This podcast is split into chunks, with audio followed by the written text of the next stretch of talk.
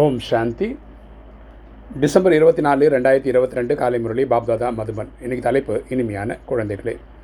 இது நம்முடைய கடைசி எண்பத்தி நாலாவது பிறவி என்பது எப்போது நினைவில் இருக்கட்டும்.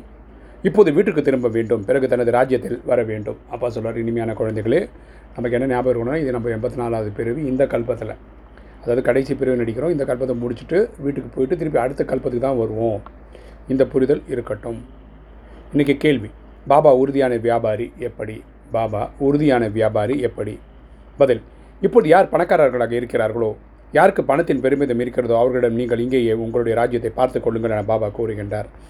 இந்த பிறவியில் யார் ரொம்ப பணக்காரராக இருக்காங்களோ அவங்க வந்து இந்த ராஜ்யம் நாலேஜ் எடுத்துக்க மாட்டாங்க. ஓகே ஸோ பரமா சொல்கிறேன் இதுவே உங்களுக்கு சொர்க்கம் மாதிரி நினச்சேன்னா நினச்சிட்டு போங்கன்றார். அவருடைய பாபா ஏற்றுக்கொள்வதில்லை. அவங்க வந்து பரமாத்மாவுக்கு கொடுக்குறதும் இல்லை பரமாத்மா அவங்ககிட்ட கேட்குறதும் இல்லை. ஏழைகளை தான் பாபா உயர்ந்தவர்கள் உயர்ந்தவராக மாற்றுகின்றார். பரமாத்மா ஏழையும் ஏழையானவர்களை தான் உயர்த்துகிறார். ஏழைகளோட ஒவ்வொரு நயா பைசையும் பயனுள்ளதாக ஆக்கி மற்றவர்களை அவர்களை பணக்காரர்களாக மாற்றி விடுகின்றார். அப்போ ஏழைகள் கொடுக்குற ஒரு ஒரு ரூபாவையும் இந்த யஜ்ஞத்தில் பயன்படுத்துகிறாரு. அவங்கள தான் சத்தியகுத்திரையும் திரையதாகத்தில் ராஜாவாக்குறார். ஆகினால் பாபாவிற்கு உறுதியான வியாபாரி என்று கூறப்படுகிறது. இதனால் தான் பரமாத்மா நம்ம என்ன சொல்கிறோம் உறுதியான வியாபாரின்னு இன்றைக்கி ரெண்டாவது கேள்வி. குழந்தைகளுக்கு எந்த ஒரு சோம்பேறித்தனம் ஒருபோதும் இருக்கக்கூடாது. குழந்தைகளுக்குள் எந்த ஒரு சோம்பேறித்தனம் ஒருபோதும் இருக்கக்கூடாது. பதில். நிறைய குழந்தைகள் முரளி கேட்பது அல்லது படிப்பதில் சோம்பேறியாக இருக்கின்றனர். சில பேருக்கு ஆணி படிக்கிறது கேட்குறது இதெல்லாம் கூட கஷ்டமாக இருக்குது முரளியை தவற விட்டு விடுகிறார்கள். ஒரு நாள் படிக்காமல் கூட விட்டுறாங்க. குழந்தைகள் இதில் சோம்பேறித்தனம் ஆகாதீர்கள் என பாபா கூறுங்க அப்பா சொல்கிறாரு இதில் சோம்பேறியாக மட்டும் இருந்துடாதீங்க அப்படின்னு சொல்கிறார் முரளியை கூட தவற விடக்கூடாது. ஒரு நாள் கூட நீங்கள் முரளியை தவற விடக்கூடாதுன்னு அப்பா சொல்கிறார் இன்றைக்கி தாரணை. ஃபஸ்ட்டு பாயிண்ட்டு அனைவரையும் திருப்திப்படுத்த வேண்டும். மந்தமான புத்தி உடையவராக இருக்கக்கூடாது. நம்ம எல்லாரையும் திருப்திப்படுத்தணும். நம்ம மந்தமாக இருக்கக்கூடாது. மிக மிக இனிமையாக மாற வேண்டும். நம்ம குணங்களில் தேவதைகளாக ஆகணும்.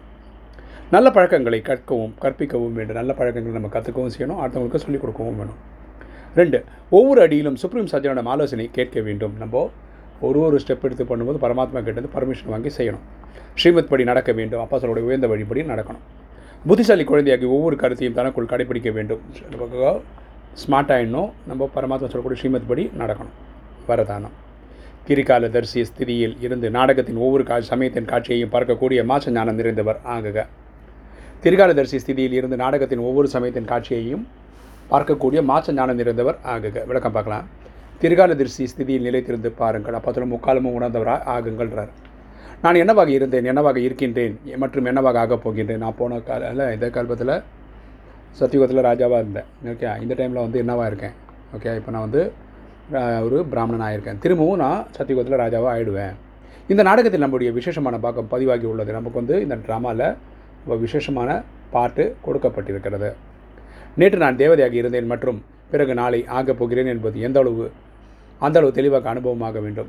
நேற்று நான் வந்து இந்த நாடகத்தில் ராஜாவாக இருந்தேன் தேவதையாக இருந்தேன். மீண்டும் ஒரு முறை திருப்பியும் தேவதை ஆக போகிற அடுத்த கல்பத்துக்கு அப்படின்றது நமக்கு ஞாபகம் நமக்கு மூன்று காலங்களில் ஞானம் கிடைத்து விடுது. நேற்று இன்று நாளை என்ன நடக்க போகுது? இந்த கல்பம்னா என்ன அதெல்லாம் நமக்கு இப்போ தெரியும். எவ்வாறு எந்த ஒரு தேசத்திலும் உயர்வான இடத்தில் நின்று கொண்டு முழு நகரத்தையும் பார்த்தால் மகிழ்ச்சி ஏற்படுகிறதோ இல்லையா ஒரு மலைக்கு மேலே போயிட்டு அங்கேருந்து நீங்கள் காட்சிகளை பார்த்தீங்கன்னா எவ்வளோ சந்தோஷமாக இருக்கும். இல்லையா? அவ்வாறு சங்கமிகம் உயர்வான இடமாகும்.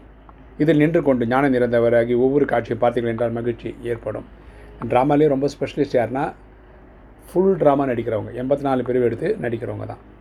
இன்றைக்கி ஸ்லோகன். யார் சதா யோகயுக்தாக இருக்கின்றார்களோ அவர்களுக்கு அனைவருடைய சகயோகம் தானாகவே கிடைக்கின்றது. யார் சதா யோகயுக்தாக இருக்கின்றார்களோ அவர்களுக்கு அனைவருடைய சகயோகம் தானாகவே கிடைத்து யார்? பரமாத்மா நினைவிலே இருக்கிறாங்களோ அவங்களுக்கு இந்த சிஸ்டம் படி சகயோகம் ஒத்துழைப்பு தானாகவே கிடைத்து விடுகிறது ஓம் சாந்தி.